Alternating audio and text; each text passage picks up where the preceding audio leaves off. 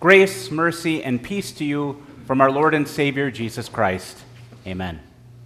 In the name of our triune God, my dear fellow redeemed, if you could be invited to one party in your life, where would you want to go? Imagine that you had a friend or a relative, or maybe someone you had never met before, who came to you and said, I am giving you tickets to this event. Imagine free tickets to the Super Bowl or being invited to the Oscars in one of those lavish parties they have afterwards, or maybe being invited to a presidential gala or something that has only happened once in my lifetime, being invited to the royal coronation of a king or queen of Britain. What would you do? How would you react to that invitation? You'd probably filled with gratitude and amazement that this person was giving you this great gift.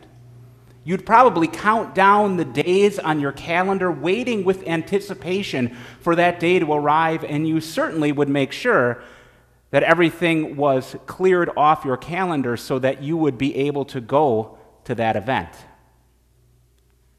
But on that day when, say, the limousine pulls up to your house and the man gets out to tell you it's time to go to this event, would you mock and ridicule him? Would you reject the invitation in that moment? Would you make some lame excuse why you couldn't go? That would be crazy, right? That would be an insane rejection of this gracious invitation that you have received.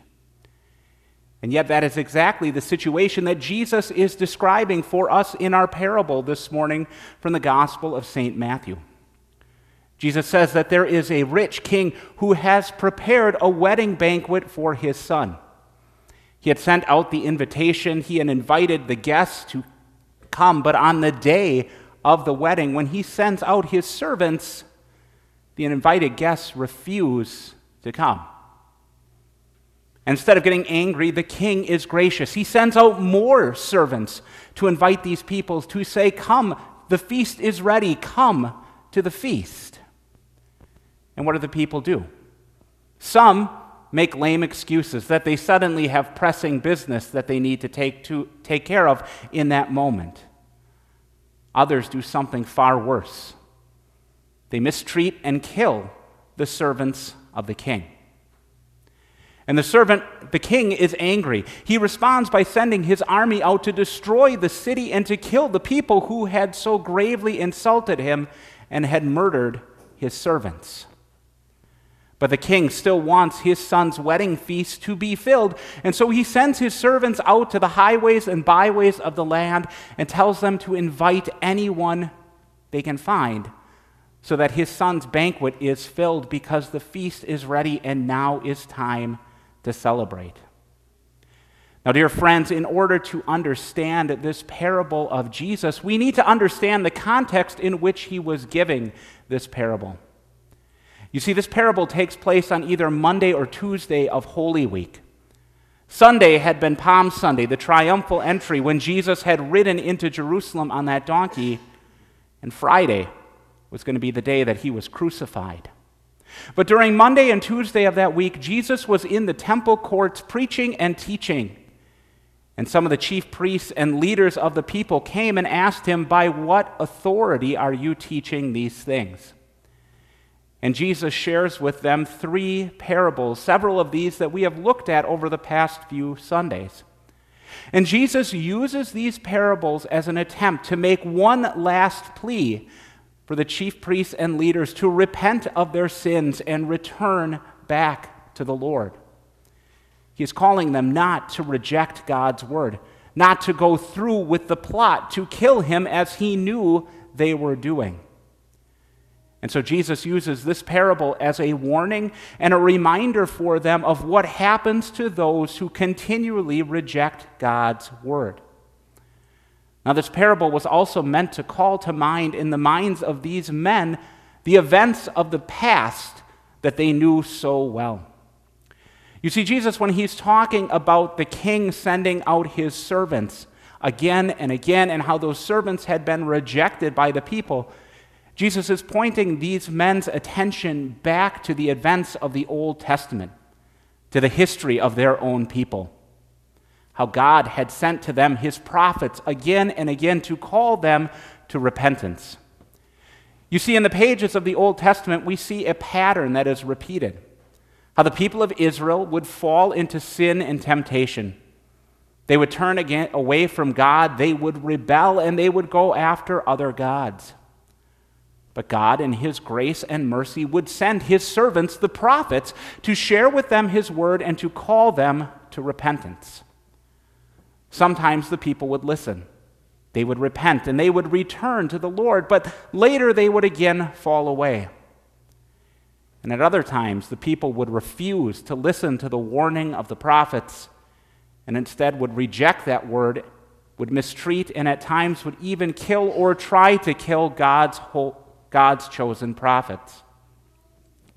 We see this in the example of the prophet Elijah who faced constant threat of death at the hands of wicked King Ahab and Queen Jezebel. We see this illustrated in the ministry of the prophet Jeremiah, who was reviled and mocked by the people for his message of warning, who was so despised by the king that as Jeremiah's prophecy was read to him off of a scroll, he ordered the scribe to cut off each corner or each column of the scroll as it was read and burn it in the fire as a complete and total rejection of God's word. Far too often, this was the pattern that happened in the history of Israel. And now this pattern was repeating with the chief priests and elders of the people. They had rejected the warning of John the Baptist, the one who had come to prepare the way of the Lord, and now they were rejecting the word of God's own Son. And so Jesus appealed to them one last time, giving them this parable, this warning of what happens to those who continually reject God's word. Because God is patient, and He will come to us again and again offering His forgiveness. But God's patience is not infinite. After a time, after someone continually rejects God's word, refuses to repent of their sin, God punishes those people for their rebellion. We see this in the history of the kingdoms of Judah and Israel. How the nation, or how the kingdom of Israel had repeatedly, the ten northern tribes had repeatedly rebelled against God. And so God used the nation of Assyria to punish them, to destroy that kingdom. How later on he used the Babylonians to punish the kingdom of Judah, to destroy the city of Jerusalem, to destroy the temple of God, and to take the people away into captivity. But even then, God, in His mercy, returned the people so that the Savior could be born. And Jesus, several times, has warned what will happen to those who continually reject His word. But the chief priests and the elders did not heed that warning. And we know from history that about 40 years after Jesus was crucified, God's punishment came, was fulfilled. The city of Jerusalem, the temple, were destroyed by the Roman armies. It's the same as the king in the parable destroying those who murdered his servants. Now, while this parable is particularly, Jesus is talking in particular to the chief priests and elders of the people and warning them, this parable still serves as a reminder for us today. A reminder not to t- make light of the gracious invitation we have been given by our Lord, the invitation of the gospel. Because unfortunately, there are times that we do not treasure that gracious invitation as well as we should. That we at times allow other things to take priority in our lives. Whether that's work or family or leisure time or a host of other things, we give those priority in studying God's Word coming to worship, that takes second place at times in our lives. But perhaps we don't struggle with those things. Perhaps we are faithful in our study of God's Word, but the sad truth is that any time we fall into sin, we are in fact breaking that first and greatest commandment. We're rebelling against our God. We are failing to make him first and foremost in our lives and give him the love and honor that he deserves. Because whenever we sin, In that moment, we are saying that our sinful desire have a higher priority in our life than God. Yes, dear brothers and sisters, we have failed to keep God's commands. We have failed to live our lives as we should. But our God is gracious.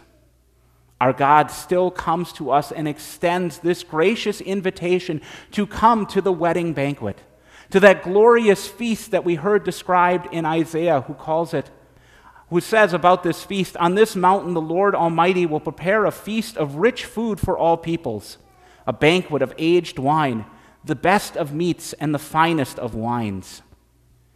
Dear friends, this is an invitation of pure grace. Because there is nothing in us that makes us worthy to receive this invitation from God. There is nothing that we can do to make ourselves worthy to receive this invitation. God extends it to us and to all people purely through His grace. And it is by faith in His Son, Jesus Christ, that we become worthy to receive this glorious invitation. It is the message of the gospel that creates faith in our hearts, because by nature we are all sinners and deserve, are worthy only of God's wrath and punishment. By grace, He has extended to us the invitation of the gospel, and by faith, by the miraculous waters of baptism, that invitation becomes ours.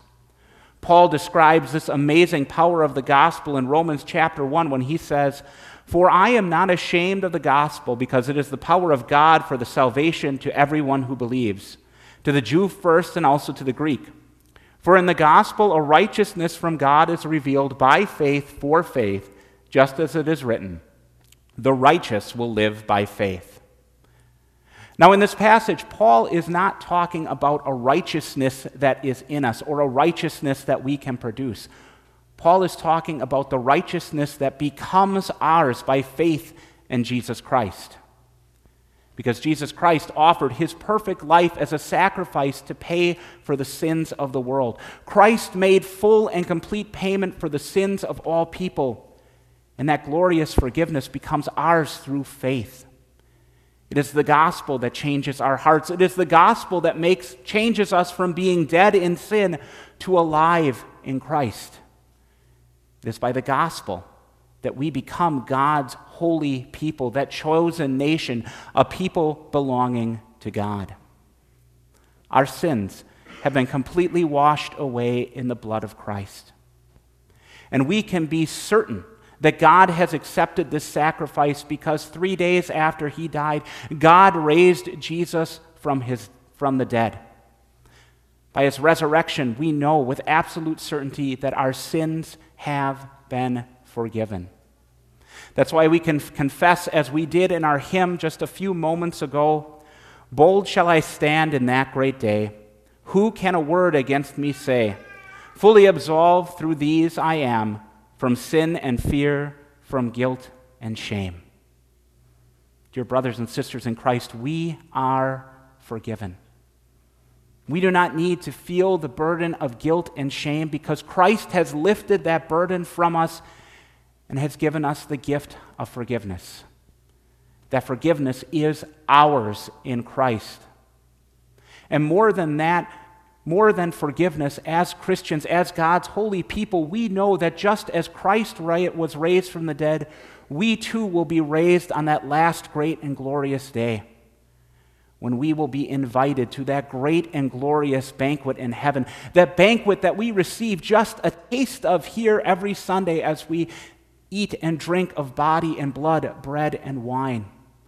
That glorious victory feast of our Savior in that place where there will be no more weeping or crying or pain, and where we will dwell in the presence of our God for all eternity. Dear friends, because we have received this gracious invitation, because we are God's people through faith in Christ, we are called on by God to live as His people. And that is what we do. We live as God's people not to earn His favor not to make up for our sins of the past, but because as His people, this is what we do. We live in a way that is pleasing to God our Father. In the parable, Jesus talks about a man who comes into the wedding feast not wearing wedding clothes, and how enraged the king is at that person there. This is how God feels about our sins. Our sins are an affront to him. Just think of how insulted you would be at your own wedding or at the wedding of one of your children if somebody came in wearing filthy clothes. You would see that as an insult to you. You would see that as someone who is not, who is not valuing the invitation that has been given to you, has been given to them. Dear friends, as God's people who have received this invitation from God, we want to do the things that please our Father in heaven. And this is why, as Christians, we do good works, not to earn His favor, but to do things that make our Father happy, to show our gratitude for this gracious invitation that has been given to us. And we do these things in a variety of different ways. The Apostle Paul tells us that we are all one body with Christ as our head. But just as the body is made up of many different parts, and each parts have different gifts and abilities, so we too have all been given different gifts. Some of us serve God by publicly inviting others to come to the great banquet. Others serve God by doing works of service, by preparing this sanctuary for worship, by fixing things around the church, by preparing meal and food so we can join together in Christian fellowship. All of these things serve to build up the body of Christ, and all of these are just as good and pleasing in God's eyes. They are all good works that are done in service to Him.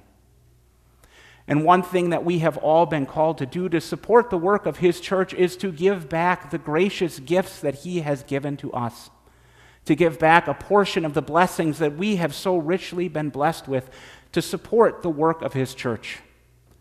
Because not all of us have the gift to go out and to speak and proclaim God's word publicly. And so we support the work of those who do. We support the work of his ministry to go out into the world. Dear friends, all of these works that we do help support the message of the gospel and spread it to the ends of the earth. Now, maybe we don't have the gifts to do that on our own, but we can support those who do. And our God has graciously extended this invitation to all people. And so we go forth to spread that invitation to as many as possible, to go out as servants, to invite as many as possible so that they too can come and join in the wedding feast of the Lamb, that glorious banquet that awaits us in heaven, where there will be no more weeping or crying or pain. Amen.